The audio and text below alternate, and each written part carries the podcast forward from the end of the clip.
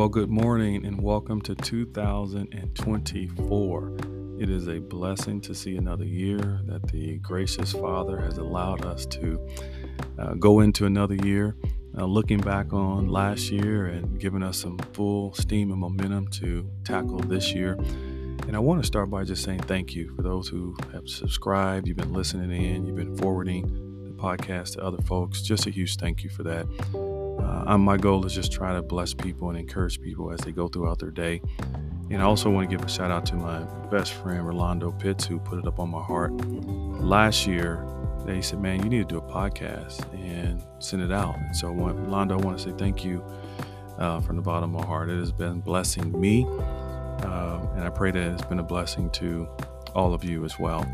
I wanted to give you guys a start off this uh, podcast of this year just with a a really quick message that I did at Watch Night, but hit it a different way in, uh, in a certain way. Uh, and I want to issue a challenge. The challenge is is found in Hebrews, the 13th chapter, verses. Uh, I'll say I'll just do one verse, verse 13. It says, "But encourage one another daily, as long as it is called today, so that none of you may be hardened by sin's deceitfulness."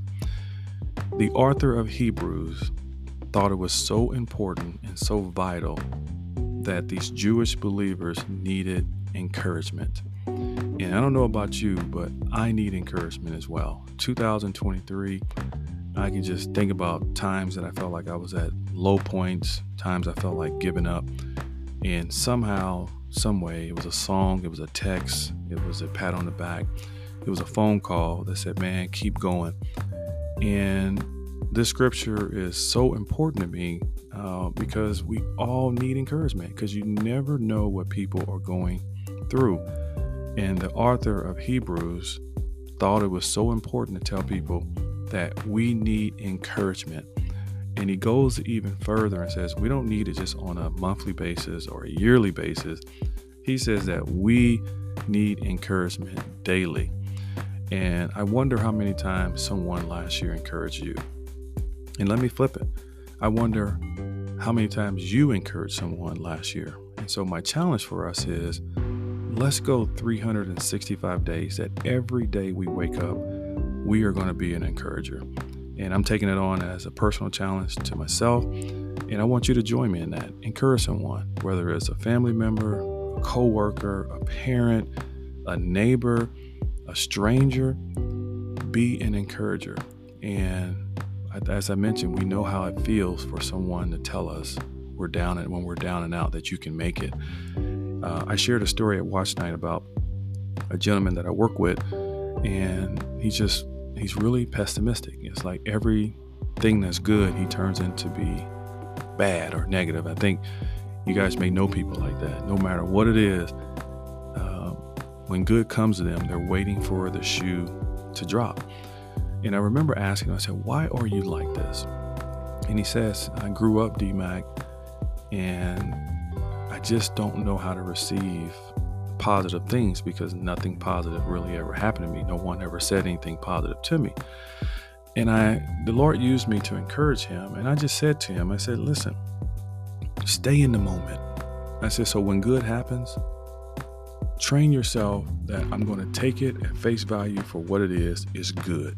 I'm not going to wait for the shoe to drop. I'm not going to look over my shoulder and waiting for something bad to happen. Because if you do that long enough, something bad will happen and you'll say, Hey, I told you something's going to happen. But stay in the moment. And then he flipped the script and asked me, He said, Why are you always so positive?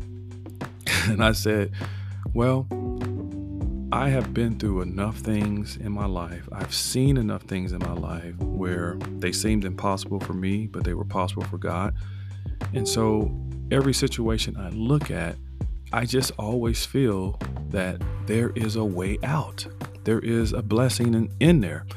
Uh, and even if, um, well, it's a blessing either way it goes, whether it leads to death or it leads to continue living. Paul says to live um, uh, or to die is gain, and to live is also uh, good as well. He says, so either way it goes, whether I'm living or I'm going to be with God, it still turns out to work out as a blessing and for my good. And I subscribe to that same type of thinking that no matter what happens, uh, whether we see it as bad or it's actually good, it still is a blessing because nothing happens without God knowing about it, right? So I try to just keep my mind in a positive sense and not let negative influences come my way because if you aren't careful, as you as the second half of the verse says, it sin's deceitfulness. Sin is sneaky, it's tricky. It tries to have you thinking that it's only you, you're by yourself, uh, no one really cares. You ought to do something to yourself. And true story that during that watch night, I got a phone call, um, or someone someone else had a phone call, got a phone call. You know, the other end of that line, someone was trying to commit suicide. True story. And they gave me the phone, and I spent time encouraging that person that don't give up. Um, you know, there's more to live for, and all the things that God was putting in my heart at the time just to say it. And I and I just I walked away from the conversation just saying, you just never know what the enemy is trying to influence people to do. And as believers in Christ, it's our job to make sure that we're walking around and being uh, dispensers of encouragement.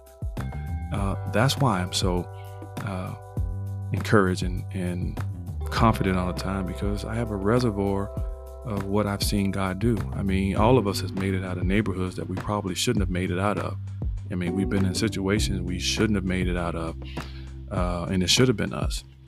And so when you reflect on those things and you constantly think about how good God is, you're constantly reading His Word, you're getting it through uh, the music you listen to, uh, you get it through text messages, you get it through other people. All those things play a, an important role in what we allow to go in our filter. And so uh, I remember I was uh, shared this uh, when I was uh, speaking about this. I remember when I struggled with secular music at, at the time when I was a new new uh, new babe in Christ, and um, you know I went to go get this DMX CD. And it was, you know, the song he came out, y'all gonna make me lose my mind up in here, up in here. Y'all gonna make me go all out, go all out, up in here, up in here. And I noticed that when I play, and this is over 20 years ago, but I would notice when I was playing it every uh, day I was driving to work, I liked the rhythm, I liked the beat, I liked the words he was saying, because uh, he was really talking about hurting somebody uh, in, the, in the lyrics. And every time I went to work, it just put me in a, a, a negative mood that if somebody said something to me, I was determined that I was going to lose my mind up in here, up in here. And I was dead serious. And I remember talking to a friend of mine, Reginald Pitts. Got to give him a shout out. He probably don't remember this conversation. I said, man, I'm struggling with what I'm listening to. And he said, I want you to read Isaiah 26 and 3. And it says, the scripture says, Thou will keep thee in perfect peace, whose mind, mind, is stayed on thee because you trusted in thee. When he gave me that, I took that CD and I threw it out the window. And it was so important that I told myself, I got to feed my filter with things that are positive. Yes, I'll still listen to secular music, but not as much. I, I, I got a limit to how much I need in my system. I need the goodness and talking about the goodness of God and God's glory and God's grace and God's power. I need to read His Word. It talks about how good He is and that He hasn't forsaken us and all things work for the good. I need those things in my filter to encourage me. And I want to encourage you that uh, if you go back to that that scripture again, Hebrews 3:13, it says, "Encourage uh, someone daily, as long as it's called today." The word "encourage" in the Greek language he uses as an imperative. An imperative means that it is not a suggestion. It is mandatory that we must do it. Why do we have to do it, uh, DMAC? Because the second half of that verse says, because of sin's deceitfulness. Sin is tricky, it's sneaky, it's deceptive. It gets us thinking that don't tell anybody, be all by yourself. And that is the worst place to be in when it's trying to trick us to be all by ourselves. So I pray that you're blessed by this. Take the challenge. I'm taking the challenge that every single day, 365 days of the year, I want to wake up and I want to encourage somebody. You guys be blessed. I'm hoping that this encourages you. Send this out to someone who needs encouragement. You guys be blessed.